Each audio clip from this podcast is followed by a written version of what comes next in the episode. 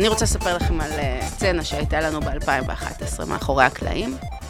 הלכנו לפני הפגנת המיליון, בטח אתה זוכר שלפני הפגנת המיליון הייתה הפגנת הכישלון. אנשים לא זוכרים אותה. נכון.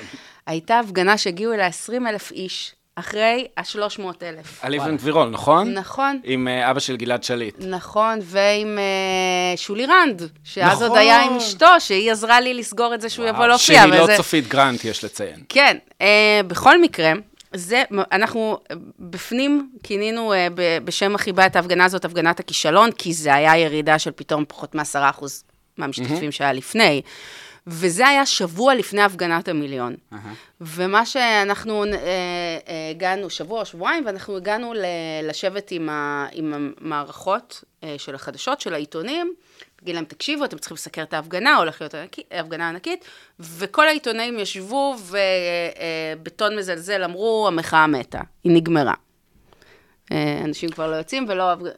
ובאותו שבוע, יום לפני הפגנת המיליון, שלא הייתה מיליון, אבל יצאו בין 450 ל-500 אלף איש בכל הארץ, הסיקור להפגנה היה, אני ממש זוכר את זה, עמוד 9, מסגרת קטנה בידיעות בצד שמאל למטה. חוץ מ, חוץ מ, נוימן, שאנחנו, אה, כש, כשישבנו אה, אה, מול עורכי החדשות, אה, והם אמרו את זה, אז, אז שאלנו אותם באופן ישיר, מה צריך לעשות בשביל שזה יופיע, אה, בשביל שהמחאה תופיע על השער, כמו שהמחאות עד אותו שבוע הופיע תמיד, ומה הם ענו? והיה להם שתי מילים הם ענו.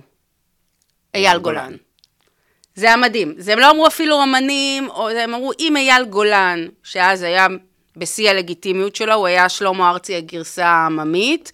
מינוס אה, הפוט מוביל, שנחשף כמה ש- שנים אחרי, כן, כאילו אז הוא היה לגיטימי זה. לחלוטין. אה, אמרו, תביאו את אה, אייל גולן, זה סיפור, זה יופיע על השער. והיום אם, אם הייתם ובגלל זה הלכתי להביא את אייל אגב, גולן, אגב. לא נראה לי שדיברנו על זה. הי- אה, היינו אמורים להביא את שלום חנוך לאותה הפגנה.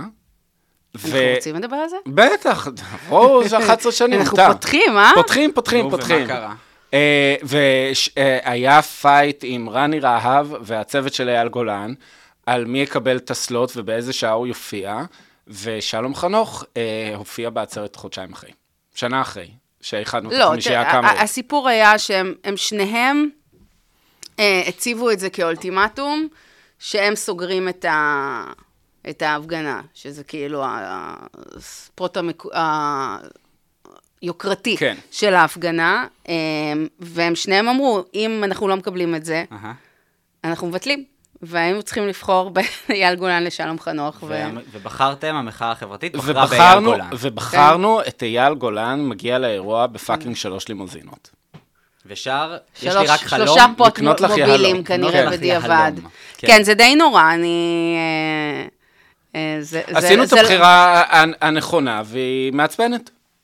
אה, כן, אולי כן, אולי לא, אנחנו לא יודעים, גם לא היה לנו את כל המידע בזמנו, אבל מה שאני רוצה להגיד, שהמו- אחת- שהמוטיבציה השנייה הגדולה הייתה להביא אומנים, שאחד, זה היה בשביל לקבל לגיטימ, לגיטימציה, והשני, זה היה בשביל שהמחאה תקבל חשיפה, ובשביל שאנשים ידעו על קיומה ויגיעו. אני לא חושבת שזה המצב היום, אני חושבת שאין כמעט אמן שאתה יכול לחשוב עליה, שאתה אומר, אם אני מביא אותו, יש פה Game Changer ברמת הסיקור התקשורתי, כי הכל הפך להיות הרבה הרבה הרבה יותר פוליטי. אני אגיד לך מה אני חושב שאז לא הבנו, כן? שאנשים לא הגיעו בגלל התקשורת. לא בהתחלה, בהתחלה הם לגמרי הגיעו מעל התקשורת. אבל עובדה שבשבועיים שלפני אה, הפגנת המיליון, לא קיבלנו כמעט תקשורת. זה היה דבר נוראי. כל ה... נראה לי חוץ מדה מרקר, פחות או יותר כולם חיבו לנו את המסך. ואנשים הגיעו דרך הרשתות, והם הגיעו כי הם ידעו, וזה גם משהו שאני, כל השבוע האחרון, ימים ראשון עד אה, רביעי אחרי צהריים, לא קיבלנו בכלל סיקור להפגנה שתהיה בקפלן מחר. ו... ו... וזה נורא הלחיץ אותי, ביומיים האחרונים זה השתנה, וקיבלנו, גם עשינו... האמת שזו פעם ראשונה שאני לפחות בהפגנה שעושה פרסום ממומן לפני, אה, בעיתונות, אבל אנשים יודעים, ונראה לי שאז לא היינו לגמרי עם מלא ביטחון הזה. אני זוכר את עצמי מאוד חושש מהקיץ של אביה, כי גם תקעו לנו מסגור של הפגנת המיליון שלא אנחנו הבאנו.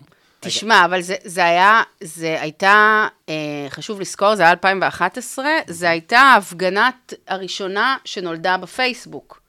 זה, נכון, אז, נכון. אז אנחנו גם לא הכרנו עדיין את הדינמיקה הזאת, את המשמעות של, אה, של דברים שעפים ברשתות החברתיות, זה היה נורא חלוצי במובן הזה. תנו לי רגע למסגר את זה, כדי שזה יהפוך מדיון נוסטלגי לדיון אפקטיבי, בסדר? כן, תודה רבה על זה שאתה המבוגר האחראי. אנחנו צריכים את זה, כי רועי ואני באמת יכולים אה, עד אה, מוצ"ש, אה, הוא יאחר להפגנה, להמשיך בדיוק. בדיוני בתור מי 2011. שהיה ב-2011, אבל בתור משתתף, ובן 19.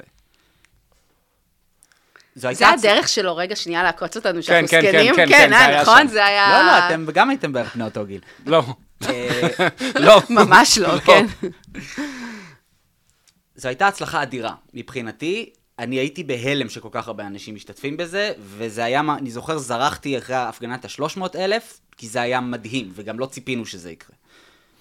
אבל, אני חושב שה-aftermath, השאלה של מה קרה מהדבר הזה אחר כך, והאם זה הביא באמת להישגים שאליהם זה הביא, מאפשרת לנו להסתכל על זה היום, על המצב המאוד שונה שאנחנו נמצאים בו, ולהגיד, אוקיי, מה נעשה בדיוק אותו דבר, מה נלמד כדי לעשות בהתאם למה שעשינו אז, ומה צריך לעשות ממש ממש ממש אחרת.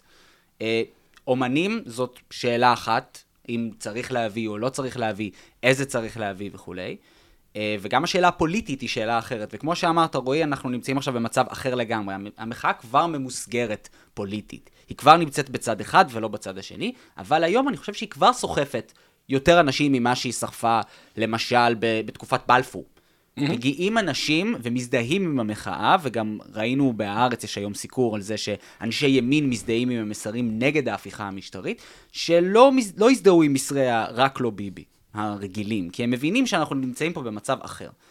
והשאלה היא, איך גוזרים ממה שאתם עברתם ביחד ב-2011 מסקנות למה צריך לעשות כדי שההפגנות האלה לא יישארו ברחוב ולא יסתיימו בפסטיבל עצום ואדיר, אלא גם יהפכו לשינוי אמיתי במציאות. מה, מה אפשר לעשות אחרת?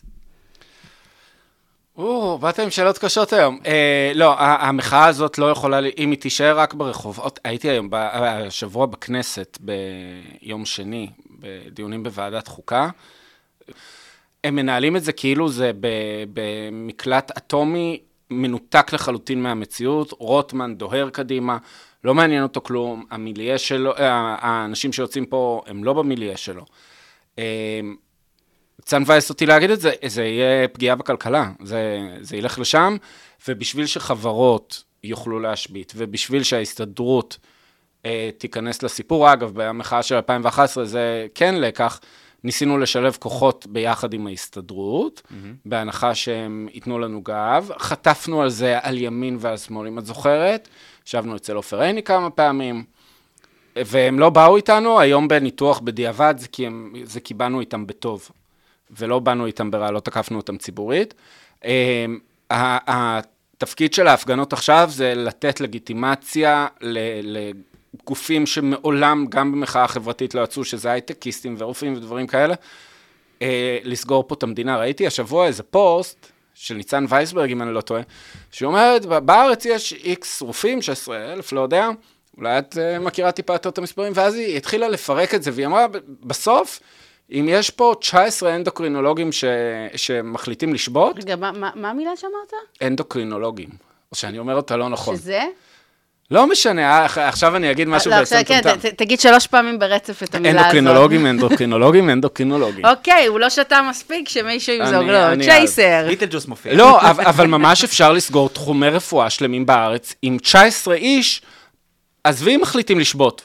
מחליטים, תשמעו, אנחנו רופאים, רופאים מכובדים, מאוד מקצועיים, מאוד חכמים, עוברים לקנדה, ארה"ב, בכל מקום ירצו אותנו, אנחנו מומחים בעל, בעלי שם. אין רופאים בארץ, 19 איש. והתפקיד של המחאה הפעם, בניגוד ל-2011, שהמטרה שלנו הייתה להוציא מסות, זה יהיה בסוף לתת להם לגיטימציה, להגיד, שאט דאון על המדינה, אם זה עובר, אין פה רופאים, אין פה הייטק, אין פה כלום. נוימן, יש לי שתי מילים בשבילך. Yes. לא אייל גולן, הפעם יש לי שתי מילים אחרות. שרק אתה תבין. אוקיי. שביתת העם.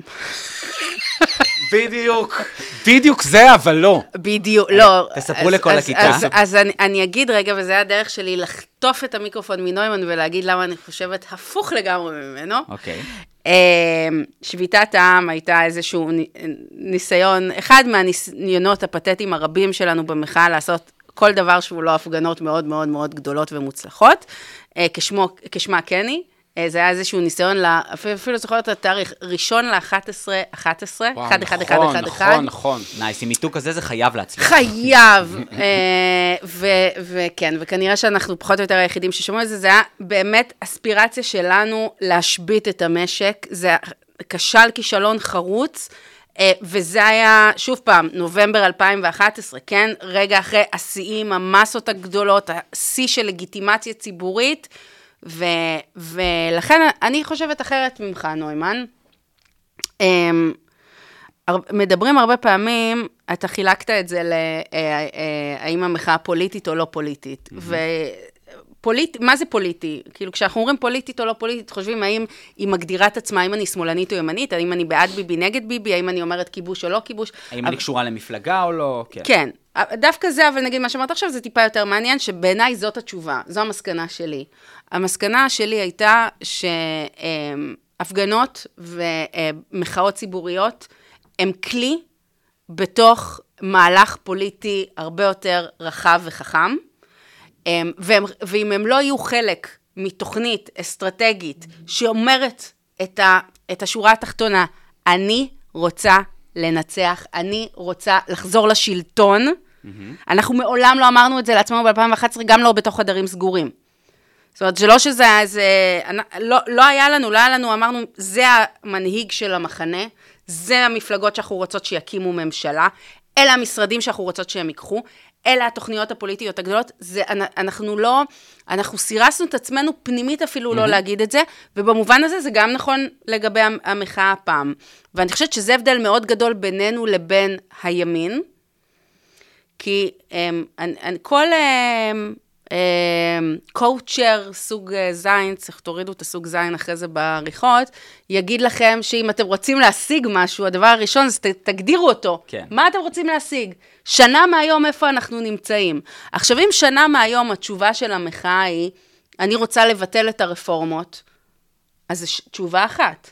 אם התשובה האמיתית היא, אני רוצה כשלב ביניים לבטל את הרפורמות, אבל התשובה האמיתית שלי, שאני רוצה להחליף את השלטון, אני רוצה שתקום פה ממשלת שמאל מרכז, אני אומרת את כל הדברים האלה שישר אנחנו, רגע, אבל לא בדיוק, אבל אל תגידי, בפודקאסט ה- אה, אה, הימני, בפוד יחרב את ישראל, זה, סליחה, בימין זה נורא ברור.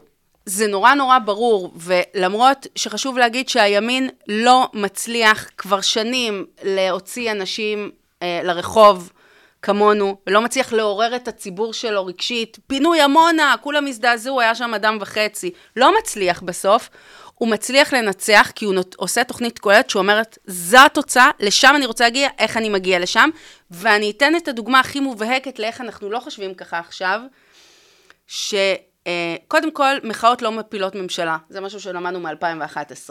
אנחנו חשבנו שאם רק נוציא מספיק אנשים לרחוב, הממשלה פשוט תיפול, היא תגיד, אה, יש מיליון אנשים ברחוב, אז אני אשים את המפתחות ב- אה, על השולחן. אנחנו יודעים שזה כבר לא המצב, מחאות נופלות בגלל שיש קואליציות שיש להם אינטרסים, חלקים בקואליציה, להפיל אותם. גם אם המחאה הזאת תצליח להבקיע את הסדקים האפשריים בקואליציה הנוראית הזאת, ונלך לבחירות, מה יקרה? או. ו- ולכן, לכן אני רק רוצה להגיד שאני חושבת שהשאלה צריכה להיות לאן אנחנו רוצים להגיע, לפחות להיות כנים עם עצמנו, ואז לשאול מה צריך לקרות בשביל להגיע לשם. אני רוצה לשאול עוד שאלה על זה, עם מי אנחנו רוצים להגיע? ופה אני חושב שזו הבעיה הכי גדולה של המחנה שלנו, ודווקא ההפגנות האלה זה הדוגמה הכי טובה. אנחנו עדר מדהים, באמת, החברה האזרחית מהמחנה הדמוקרטי, השמאלי, איך שלא רוצים לקרוא לו, היא מטורפת. אנחנו יודעים להתארגן, אנחנו יודעים להוציא אנשים, אנחנו יודעים להוביל מהלכים.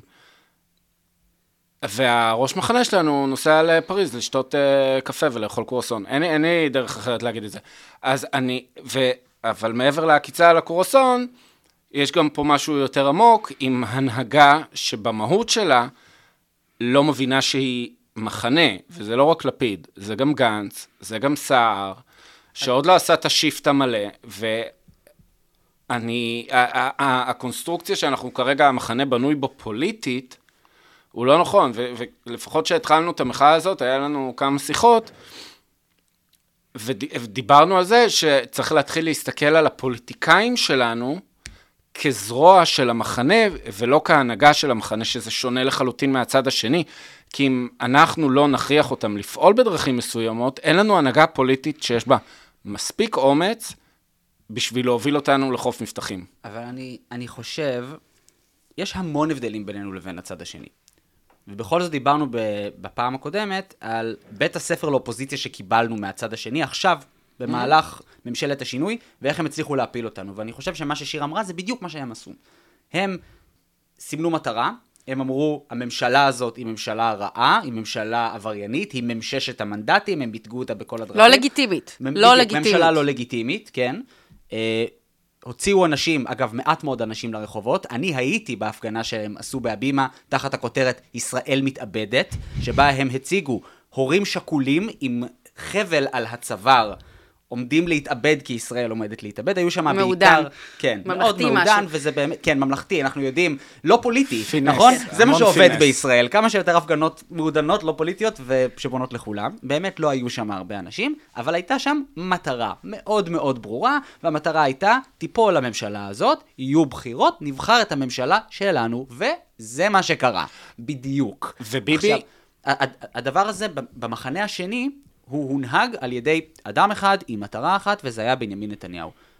זה הבית ספר שקיבלנו. עכשיו אני רוצה רגע להסתכל עלינו. לדעתי, המחנה שלנו לא חייב שיבוא מנהיג גדול מלמעלה ויגיד לו מה לעשות כדי להתאחד סביב המטרה הזאת שהיא מטרה משותפת. אנחנו לא כאלה. ראינו את זה בהפגנה שהייתה עכשיו בהבימה. הגיעו אנשים מתוך משהו, משהו בער בהם, והביא אותם אל הכיכר, להירטב בגשם ולעמוד בתנאים לא פשוטים ולהגיע, וזה לא קרה בגלל שלפיד קרא להם לבוא, לפיד בעצמו בכלל לא היה. וזה לא היה משנה אם בני גנץ יגיע או לא יגיע, אם מרב מיכאלי תהיה או לא תהיה, זה מעבר לפוליטיקאים. הם הצליחו להגיע לשם למרות זאת. השאלה היא, האם אפשר להסתנכרן סביב המטרה האסטרטגית שאת מדברת עליה, שיר, שאומרת, אנחנו נקים ממשלה, ואנחנו נקים אותה בכל מחיר, ואנחנו אה, ניתן לגיטימציה לכוחות שעד היום לא נתנו להם לגיטימציה, כדי להקים את הממשלה הזאת תגיד ביחד ערבים, איתם. תגיד כן? ערבים, עם- אה, עם- אה, זה חלק לא, מהעניין. כי ערבים, ערבים היו בממשלה, עם, כן. עם, עם הרשימה המשותפת, ועם חד"ש, וגם עם בל"ד, אם היא, אם היא תהיה בכנסת הבאה, אמ, במטרה להקים את הממשלה הזאת ביחד, ונעשה את זה בלי שיש מנהיג שאומר לנו מה צריך לעשות. לא, אבל זה בדיוק העניין. ביבי, לפני הבחירות, בת- בתקופה שאתה לא רוצה לעשות דברים שיעצבנו את הציבור שלך, הלך להר אמור, לרב טאו, אפילו לא זימן אותו אליו, הוא הלך להר אמור לרב, לרב טאו, ואמר לו, אתה איתי בשביל פקקת 20 אלף קולות. אין שם uh, במפלגת נועם יותר מזה, 20-30 אלף קולות נסחפתי.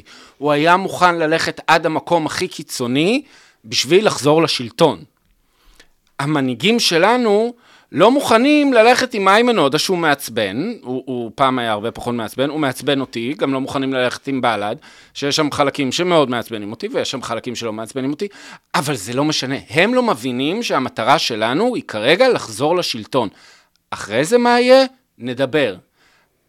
אז פה מגיע, לפחות לתפיסה שלי, השלב שהציבור צריך להעביר חינוך את מנהיגי המחנה. או, איך עושים את זה?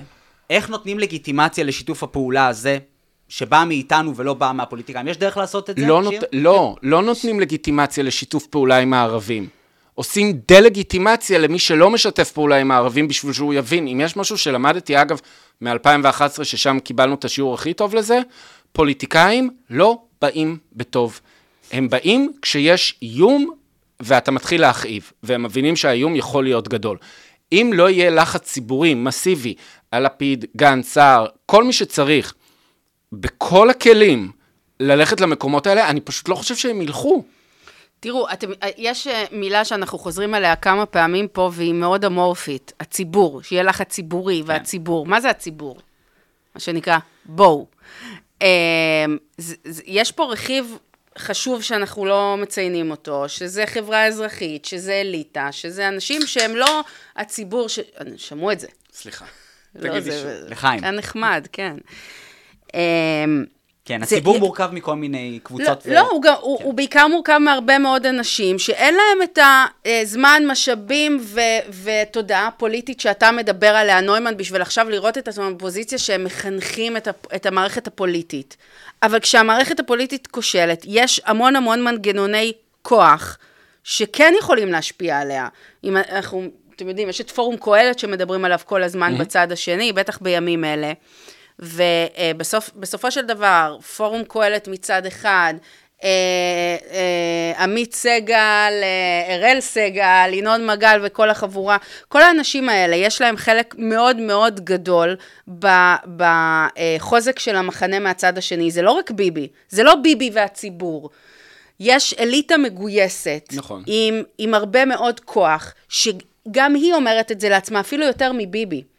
אם אתה מסתכל למשל על התוצאות של אה, אה, הלגיטימציה לבן גביר, הלגיטימציה לפרויקט ההתנחלותי, אה, אה, הסיפוח, הרבה מהדברים שאתה רואה, בטח על אה, ערכים אנטי-ליברליים, כל הדברים האלה, זה לא דברים שנולדו אצל ביבי, זה דברים שנולדו אצל האליטה שלו. וכאן, האליטה שלנו, את מה שאני אמרתי עכשיו, היא, היא לא שם.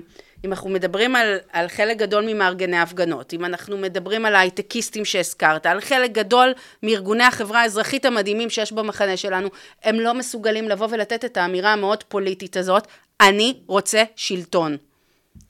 אבל קורה עכשיו משהו ספציפית במחאה הזאת, אני חושב, מתגייסים הכוחות האלה שדיברנו עליהם, הם עכשיו חלק מההפגנות, וזה לא היה ככה קודם, mm-hmm. זה דבר חדש. הם חלק מההפגנות כי הם תומכים בהפגנות וכי הם מופיעים בהפגנות. הם מגיעים והם קוראים לאנשים להגיע. היעד שלהם, כמו שהם מכריזים עליו, הוא נבטל את הרפורמה הזאת, נציל את הדמוקרטיה, או שהוא נפיל את הממשלה הרעה הזאת. איפה זה עומד עכשיו? והאם זה יכול להשתנות? הגב במה של ההפגנה ביום שבת הולך להיות לא לדיקטטורה.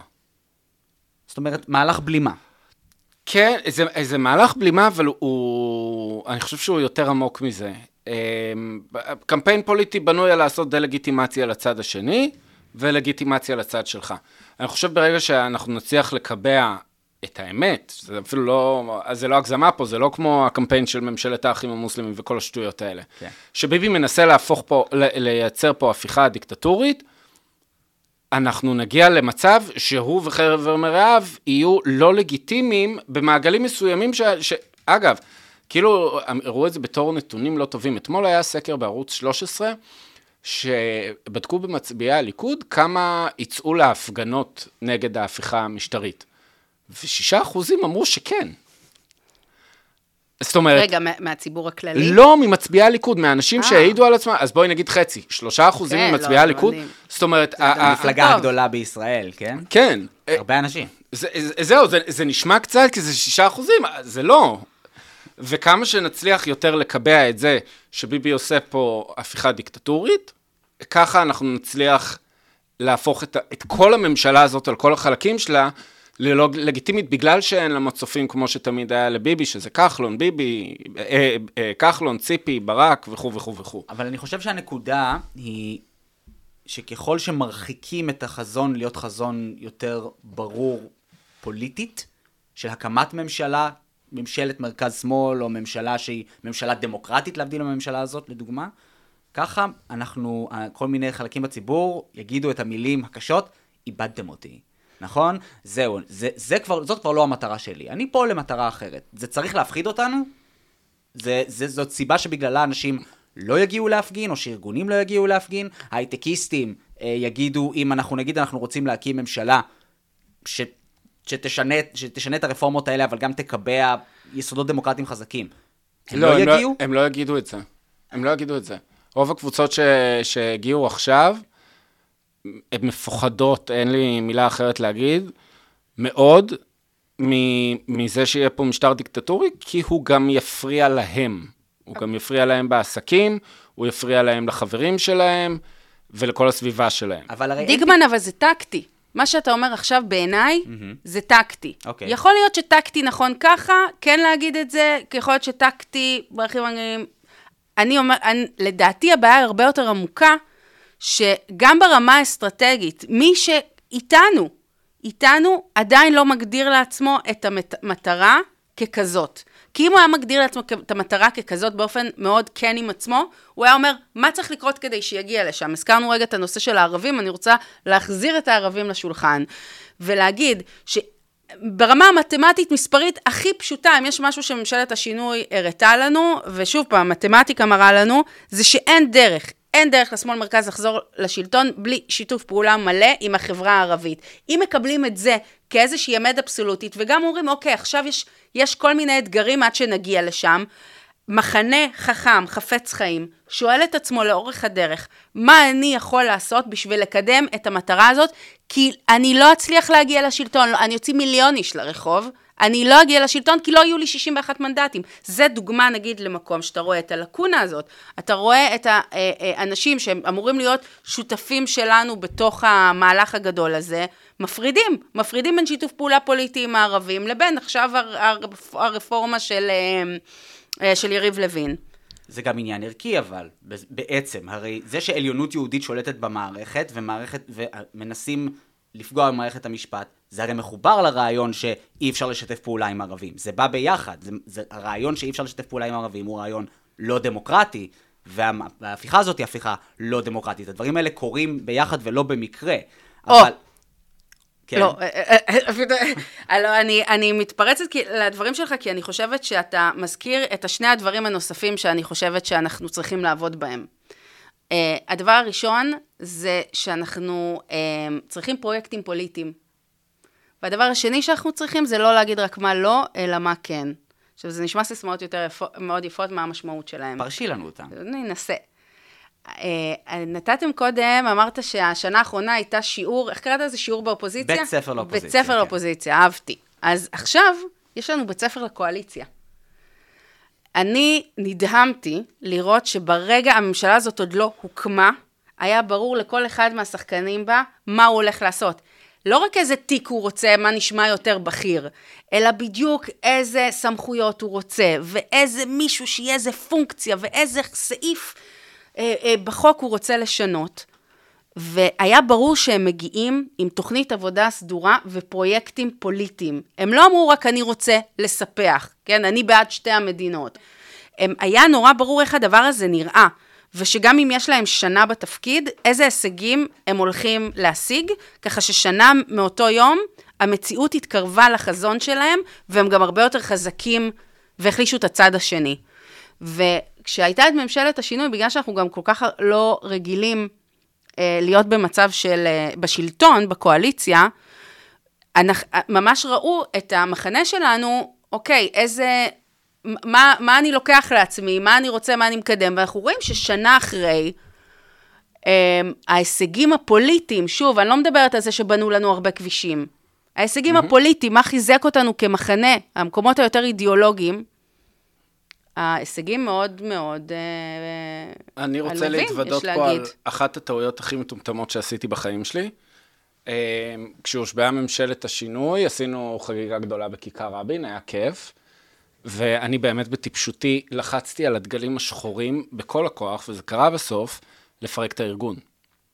אני אמרתי לעצמי, הארגון הזה הוקם בשביל להביא לממשלת השינוי, בשביל שהיא תתרחש, ואם אנחנו כדגלים שחורים נמשיך להיות ברחובות ולהפגין ולשגע את הרבי, אנחנו נפגע בממשלה הזאת, כי, כי כל הזמן ייווצר חיכוך בינינו לבין הימין. וזאת הייתה אחת הטעויות, עכשיו, הדגלים השחורים הייתה טעות, אבל כל המחנה שלנו נכנס ל... סבבה, נותנים לכם לעבוד, לדרג הפוליטי נותנים לכם לעבוד, גיבוי, לא, לא מציקים לכם. כן, הייתה מחשבה שב-13 ביוני, כשהושבעה ממשלת השינוי, הסיפור נגמר, נכון. ולמעשה הסיפור התחיל. כי כאן אפשר להתחיל נכון. ולעשות את השינויים הבלתי הפיכים. כי הרי כל השינויים שממשלת השינוי עשתה, כולל הקמת הממשלה, היו פשוט הפיכים, אפשר היה פשוט לבטל אותם. אילו היו מצליחים, למשל, לדוגמה, לחוקק חוק נאשם, או לחוקק חוק יסוד שוויון, שאומר שחייב להיות שוויון בין כל אזרחי ישראל ולא משנה מאיזה דת הם, ולא משנה אם הם גברים או נשים, להט"בים mm-hmm. או סטרייטים וכולי. אלה היו דברים שאחר כך, שהם סוג של פרויקט פוליטי שאפשר להמשיך ולעשות אותו לאורך זמן. איפה זה שם אותנו? האם אנחנו צריכים להגדיר את הפרויקטים האלה מראש? האם אפשר להגדיר אותם בכלל? חד משמעית. יש לי שאלה אליכם.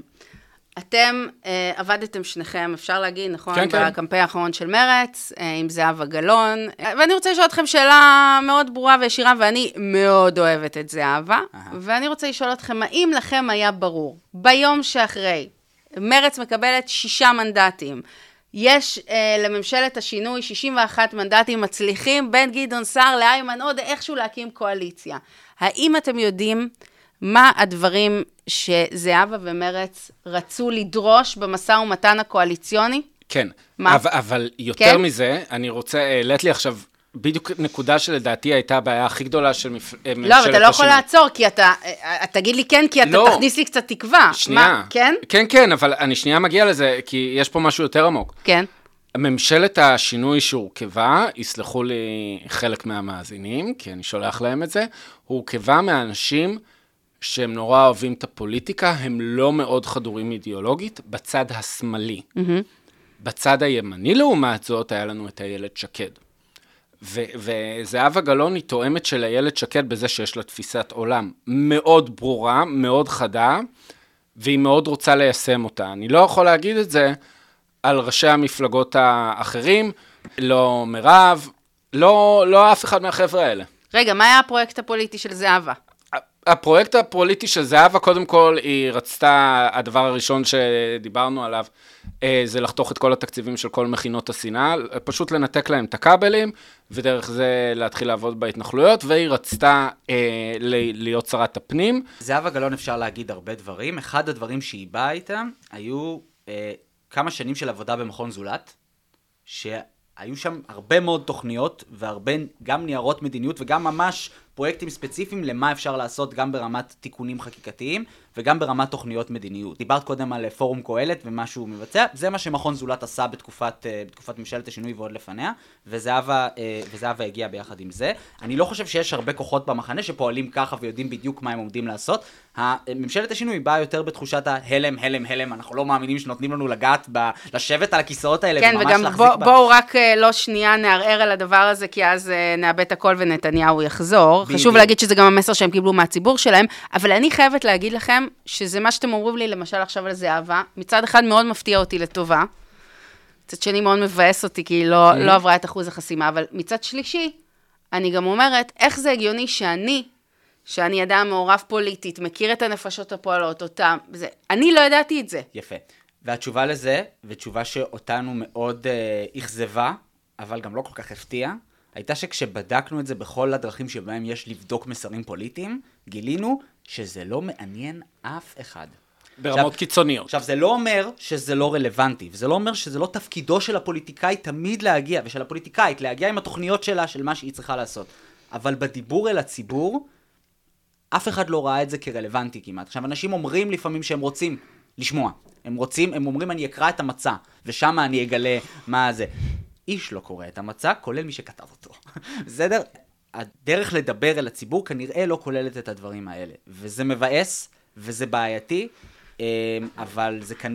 אבל זאת לפחות הייתה המציאות כפי שראינו אותה אז. יכול להיות, ואני, ואני לא יודע כי, כי לא בדקנו את זה מספיק, יכול להיות שעכשיו, אילו היינו באים עם תוכנית ספציפית, למשל כזאת שאומרת, מבטלים את כל הרפורמה המשפטית הזאת, לא רק זה, אלא גם באים עם דחפורים כדי לבנות חוקה לישראל, או איזה שהם חוקי יסוד שוויון כאלה ואחרים, שמכניסים פנימה יותר ציבור ויותר דמוקרטיה, יכול להיות שעכשיו פתאום הייתה לזה איזושהי...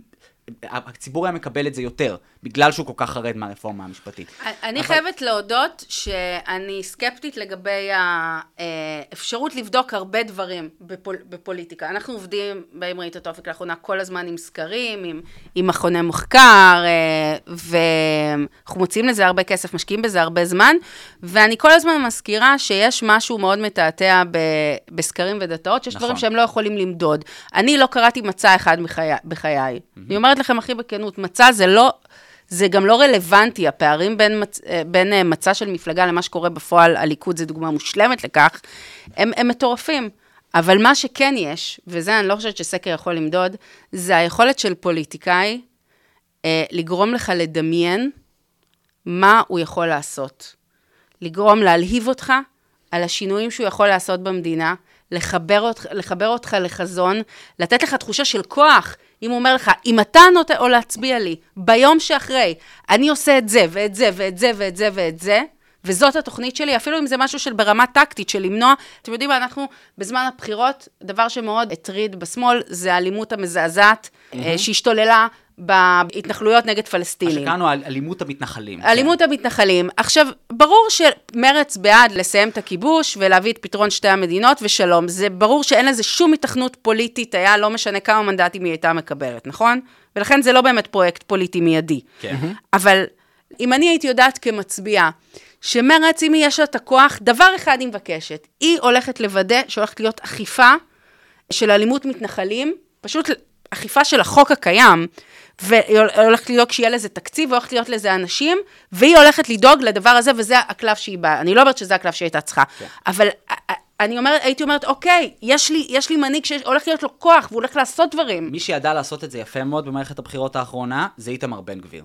נכון. היה לו אג'נדה, זה היה הביטחון האישי, הוא דיבר בעצם על עליונות יהודית מכובסת, כן, אבל הוא, הוא אמר את זה יפה, ככה שכל מיני אנשים יכלו להסתכל ולהגיד, או, הנה בן אדם שגורם לי להאמין שאם הוא יהיה בתפקיד, משהו כלשהו הולך להשתנות, mm-hmm. ועכשיו הוא צריך לאכול את כל ההבטחות שלו, לראות שהוא לא יכול לעשות שום דבר מהדברים האלה, אבל את זה הוא, יד, הוא ידע אה, לצייר יפה. האתגר שלנו, ואני לא אומר שבחרנו נכון, אבל אני משתף פה את המאזינים בדבר שלא בטוח שהם יודעים. כשהתחלנו לדבר על הדברים האלה, ושוב, בדקנו את זה באופנים שבהם יכולנו לבדוק, ויכול להיות שאלה לא אופנים טובים. אבל בכל פעם שבהם נתנו לאנשים את המסרים האלה ושמענו מה דעתם על זה, הם אמרו, אל תדברו על זה, רק מתנחלים עכשיו, אתם, אתם, אתם הורסים הכל. רק תגידו ביבי, כאילו. רק לא, רק, רק, אל, רק תנו לדברים האלה להימשך, באותו רגע ביבי לא בשלטון, אל תעצבנו אותנו, זה לא כל כך מעניין אותנו באמת, זה, כל מה שאנחנו רוצים זה שיהיה קצת שקט, וזהו. הדוגמה שאת נתת היא נורא מדויקת, למה? כי שלושה או ארבעה שבועות לפני הבחירות, בשבת תרבות, זה היה שבוע אחרי התפרעויות מתנחלים, זהבה עולה לבמה ואומרת ששר הביטחון צריך להרגיע את המתנחלים ולרסן את פעילות חיילי צה"ל. ווואו, וואו, וואו, איזה בלגן בכל המדינה, שר הביטחון מגנה אותנו, לפיד מוציא נגדנו הודעה ש... שצריך לפעול, וכל הבייס שלנו כותב לנו, מה לעזאזל אתם רוצים? אנחנו רק רוצים שיאיר לפיד יהיה ראש ממשלה. לא, אבל, אבל אני חייב להגיד, אם, אם זהבה גלאון יושבת בממשלה ההיא, דברים מתנהלים בצורה שונה. כן, ואגב, גם, אתה יודע, צריך לומר... אולי, אנחנו לא, אנחנו... לא, לא, לא, לא, לא אולי, לא אולי. אנחנו, הבעיה של המחנה שלה, של... זה לא רק מרץ, זה מרץ העבודה, רוב יש עתיד וחצי מהגנצייה, זה איזה פוליטיקאים שהם לא תאבי שלטון, הם לא, אף פעם לא דמיינו איך זה לשבת שם. אף אחת מהמפלגות לא הגיעה עם תוכנית מוסדרת למה עושים. אה, וזה חייב להשתנות. אני חייב אבל לתת שנייה הערה על משהו שדיברנו קודם, כי פתאום הוא, הוא התחדד לי. אנחנו נמצאים בתקופה שאנחנו מצליחים להגדיר את המחנה הנגדי כמחנה שמנסה לייצר פה דיקטטורה. אנחנו צריכים להגיע לבחירות הקרובות, שיש שתי אופציות על השולחן. או דיקטטורה, או המחנה השני, והמחנה השני זה כולם. כל מי שיהיה בו. בל"ד, חד"ש, לא אכפת לי מי. כל מי שרוצה למנוע מישראל להיות דיקטטורה הוא במחנה שלי. לא מעניין אותי. אין לי הרבה משותף עם איימן עודה, אין לי הרבה משותף עם גדעון סער, זה לא מעניין אותי, הם שניהם עכשיו חברים שלי. אני, אני מוכן להכיל הכל. ו, וזאת התמונה שהציבור הרחב בלונגרן צריך להבין. אז האירוע עכשיו, גם אם אני מסתכל עליו שנייה טקטי, הוא להגדיר את האמת שמנסים לייצר פה דיקטטורה. ואני חושב בהתחבר למה שאמרת, שהמשימה היא לא לעשות את זה רגע לפני בחירות, חודש לפני כשכבר הכל מוגדר ואנשים מחליטים מטעמים טקטיים, אלא עכשיו, כשעוד לא ברור מתי הבחירות. כשהבחירות הן משהו שאולי יקרה ואולי בעוד חמש שנים אולי ידחו אותו כי... לפיד לא אמר שזה ב-2024? אה, לא כן, סגרנו? הוא, הוא הקדים את זה ל-2023 ממה שהבנתי. אה, באמת? כן, בימים האחרונים. לא, לא קיבלתי את הממו. לא משנה מתי זה יהיה, אנחנו צריכים לבוא עם ההגדרה הזאת שמחלקת את המפה הפוליטית באופן מאוד ברור, מי בצד אחד ומי בצד השני, על פי הפרויקטים האלה. הפרויקטים האלה ייוולדו מזה שאנחנו, אני חושב, נבין מה אנשים רוצים לראות את הפוליטיקאים שלהם עושים, ומה הדבר הנכון שיקבע שינוי לאורך זמן. השבוע מישהו אמר לי שהרפורמה המשפטית של אה, יריב לוין, זה בעצם הדבר הכי טוב שהיה יכול לקרות למחנה שלנו. כי הוא שם דמון מאוד ברור בצד השני, הגדיר אותו באופן מצוין ככה שיותר מ-50% מהציבור כנראה נגד הדבר הזה, או נגד איך שאנחנו ממסגרים אותו. עכשיו אנחנו רק צריכים ללכת לאחד את עצמנו סביב המטרה המשותפת הזאת ולקטוף את הפירות. אתם חושבים שזה נכון? מה, ש- שהממשלה הזאת והרפורמה הזאת היא הזדמנות? כן. חד וחלק. אם היא תיכשל. מה זאת אומרת אם היא תיכשל? אם הרפורמה הזאת מצליחה ולוין מצליח להעביר אותה כמו שהיא, אין מפלגות ערביות בכנסת הבאה. אין. אין, זה, אגב, זה משהו, זה לא שאני מביא את זה, שמעתי את זה מכמה וכמה כתבים ופרשנים פוליטיים. הרי יריב לוין, שהוא הכריז על הרפורמה שלו, הוא אמר זה שלב א'.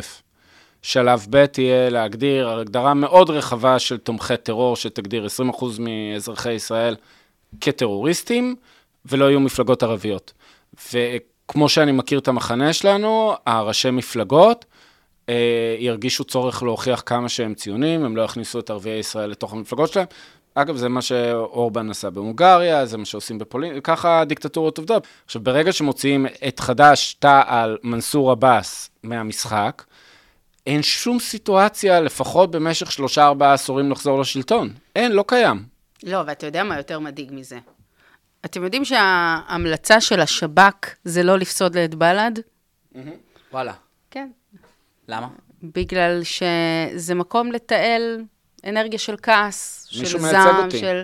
לא, אפילו לא מייצג אותי, אלא זה, זה מחאה, זה פעולת כן, כן. מחאה לא אלימה. דמוקרטית, כן. כן.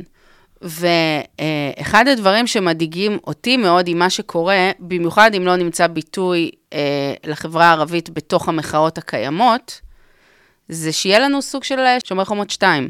כי מה שנולד בשומר חומות זה קרה מתחושה שאין לך שום יכולת להשפיע או לשנות את, על המציאות בשום כלי אחר. Mm-hmm. ואני נורא מפחדת מאיזושהי דינמיקה של החלשה כל כך אה, משמעותית של הכוח הפוליטי הערבי, שמה שיקרה, שאנחנו נראה את הדברים יוצאים בצורה הזאת של... אה, מתלקחים. שמתלקחים, ואז כמובן שהצד השני יעשה שימוש נהדר בדבר הזה, כי יגיד, הנה, אתם רואים? זהו, מה, שאת? אומרת זה החלום הרטוב של בן גביר. ממש. אם זה קורה, והציבור הערבי לא מוצא ביטוי אחר ל- לרצונות הפוליטיים הלגיטימיים לגמרי שלו, וה, והדברים מתלקחים, אז גם עוצמה יהודית מרוויחה מזה יפה מאוד, והימין עולה, אז השמאל מרכז כנראה נעלם, וזה נהיה...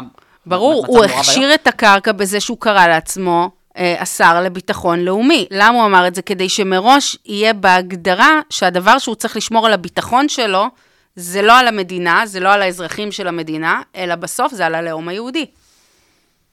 ומזה אנחנו צריכים גם להתגונן באיזשהו מקום. וזה אגב, לא מדובר בכלל סביב הרפורמות המשפטיות כרגע. נכון, אבל זה מייצר את, ה- אם אנחנו נפעל חכם, זה מייצר הזדמנות. זה לא רק מפחיד, זה גם מייצר הזדמנות. כי יש פה איזושהי שותפות אינטרסים שלא הייתה מעולם, בין כל כך הרבה קבוצות שאין ביניהם במשותף בדרך כלל, והן כולן נמצאות תחת איום מאוד משמעותי, וכולם בפוטנציאל להתגייס ולהיות כוח פוליטי.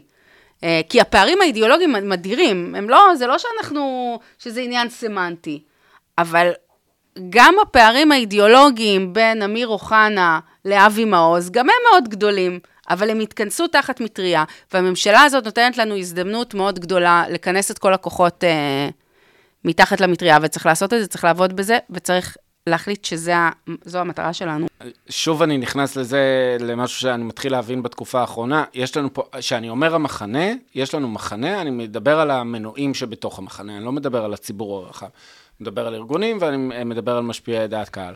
הם צריכים להעביר את ראשי המפלגות, ספציפית, שניים מהם, סדרת חינוך. אני לא רואה דרך אחרת. אני לא רואה שום דרך אחרת. הם, הרי מה קרה פה? בא ביבי אמר מנסור עבאס לגיטימי, אז הם אמרו, אה, סבבה, נלך איתו, הוא לגיטימי.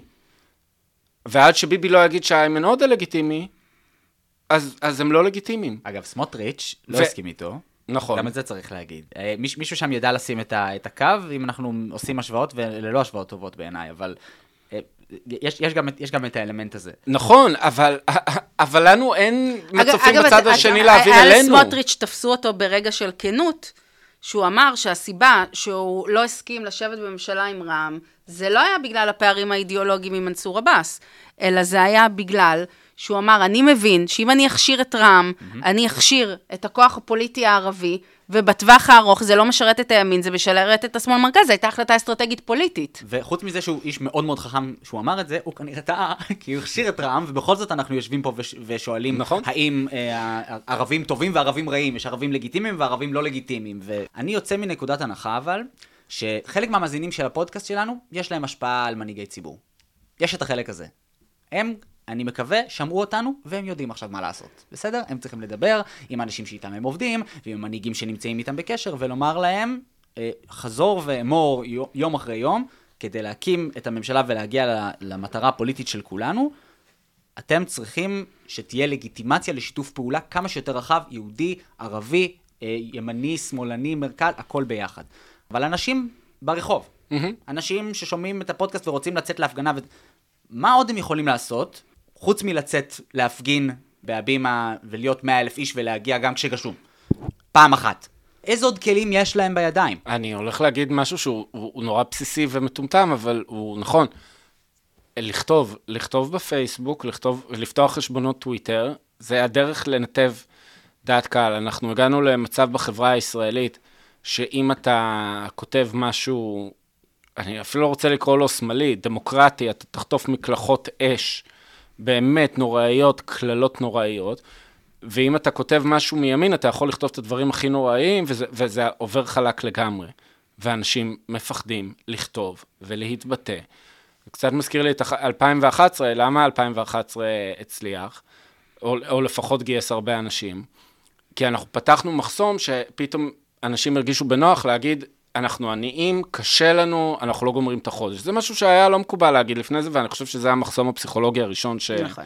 שפרצנו. אנשים יצאו מהארון. בדיוק, הזה. אנשים צריכים להתחיל להפסיק להתבייש בזה שיש להם עמדות, ולדעת שהם הולכים לחטוף, ולא לפחד, באמת, אני, הכמות קללות ואיומים שאני מקבל, זה, זה אפילו כבר לא מדי יום, זה ברמה השעתית. שמים שריון וממשיכים בחיים, לא, לא צריך לי, להתייחס לכל פוץ. אבל אנשים צריכים לבוא להפגנה, זה דבר אחד, המדרגה הבאה זה להתחיל להילחם על הדעות שלך. וזה נכון ברשתות, וזה נכון במקום העבודה, וסביב השולחן בארוחת הערב, וזה נכון mm-hmm. בקבוצות הוואטסאפ שבהם, המשפחתיות, ואלה שאתם נמצאים בהם שאפשר לדבר בהם, זה, זאת הפעלה מצוינת. Mm-hmm. אני, אני מאוד מסכימה איתך, אבל גם צריך לזכור שאנחנו, שהמשחק הוא לא כזה פשוט והוגן כמו שתיארת אותו. זה לא פשוט שהימנים מתבטאים באופן חופשי והשמאלנים מפחדים. יש מה? פה... אני לא חושב שהשמאלנים מפחדים, אני חושב שהמרכז מפחדים. לא, גם השמאלנים מפחדים. רועי, זה מפחיד. זה, זה מפחיד, אתה יודע מה, גם אם זה לא מפחיד, אתה פותח את עצמך ל- ל- להיות חשוף לכל mm-hmm. כך הרבה רעל וכל כך הרבה תוקפנות, שרוב האנשים לא רוצים להכיל את זה, אפילו אם הם יכולים. אבל יש פה עוד איזשהו אלמנט, שהוא אלמנט של מכונת הרעל, שהוא לא רק אה, אותנטיות אמיתית של, של אנשים אמיתיים שהולכים ומגיבים, מדובר פה במערכת משוכללת של בוטים, של אה, פעילים ממומנים, של אנשים שזאת העבודה שלהם. אין לנו את המקבילה, למרות כל מה שמנסים להפחיד ש... לא, יש לנו את המקבילה, אנשים אמיתיים. אבל בסדר, אבל זו לא המקבילה. זה לא המקבילה. אנחנו, ב, בארגון שלנו, שאנחנו מעלים פוסט, כמות, תוך שנייה, כמות הקללות והתקיפות שאנחנו מקבלים, ואני לפעמים כמשחק נכנסת לראות, זה תמיד יהיו שמות פרטיים ומשפחתיים בעברית, כן. תמונה עם דגל ישראל, ואני אכנס וזה ברור לי שלפחות 90% מהם זה בוטים. ולא משנה כמה אנחנו מסננים ומסננים, הם ממשיכים להגיע. ומה שקורה, הדבר הזה גם מייצר מציאות, כי אם אני אדם אולי עם פחות עמוד שדרה אידיאולוגי, ואני נכנס לפוסט, אני גם נחשף למסר שלמשל הארגון שלי רצה להעביר, אבל אני גם קוראת את התגובות, ואני חושב, זה הנורמה. Mm-hmm. אנשים מאוד מאוד מושפעים מהנורמה. אתה חושב, אם זה מה שכל האנשים מסביבי חושבים, אז כנראה יש בזה אמת. ו- וזו בעיה משמעותית להתמודד איתה, ואני לא בטוחה ש... שהתבטאויות חופשיות של אנשים זה מספיק. אני חושב אבל שאת נגעת פה במשהו חשוב ומעניין, שהוא חשוב שאנשים יבינו, זה שאנש, שיש תגובות ימניות, או, או גזעניות, או בעד הרפורמה, או וואטאבר, זה לא אומר שזאת הנורמה. לא. זה לא מה שזה אומר. זה- זה אנחנו רואים לא בסקרים, אנחנו זה רואים אגב בסקרים כן. שזה לא באמת זה הרוב על פשוט- חלק זה מהדברים. לא משקף, גם כי יש מכונת רעל שעוסקת כל הזמן בלהטעין את זה ולגרום לזה לקרות, וגם כי המוח מראה לנו באופן טבעי את, ה- את, את הדברים שבולטים לנו ושנראים לנו קיצוניים. אנחנו רואים אותם יותר, אבל זה לא אומר שיש להם רוב בציבור. הדוגמה הכי טובה לזה, אגב, בעיניי, היא מתנגדי החיסונים, שעשו המון המון המון המון רעש, והיו ממש טובים בלעשות רעש, פשוט יש ממש מעט מהם. ממש מעט. וכשבודקים את זה גם בסקרים וגם כשרואים למי הם הצביעו בסוף, הרעש שלהם לא מתרגם לכוח ציבורי אמיתי, הם ידעו לעשות רעש. אז אחת המשימות של המחנה שלנו זה לדעת לעשות את הרעש הזה בעצמנו, וליצור כמה שיותר ממנו, אבל גם, אם אנחנו מדברים על אינדיבידואלים, תדעו, זאת לא הנורמה לחשוב שיהודים אה, יותר טובים מערבים, זאת לא הנורמה לדבר, לחשוב שנתניהו הוא מלך.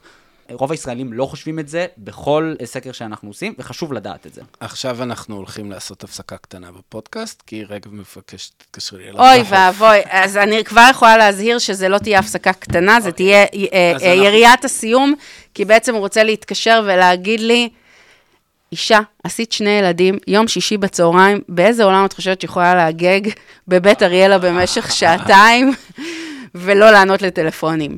עם כל הכבוד לשוויון.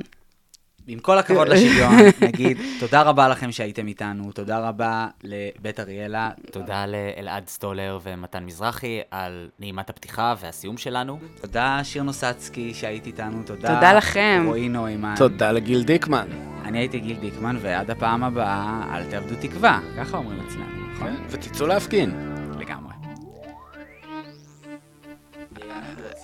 אתם צריכים במקום פוט עצלת אמריקה, דיק עצלת אמריקה.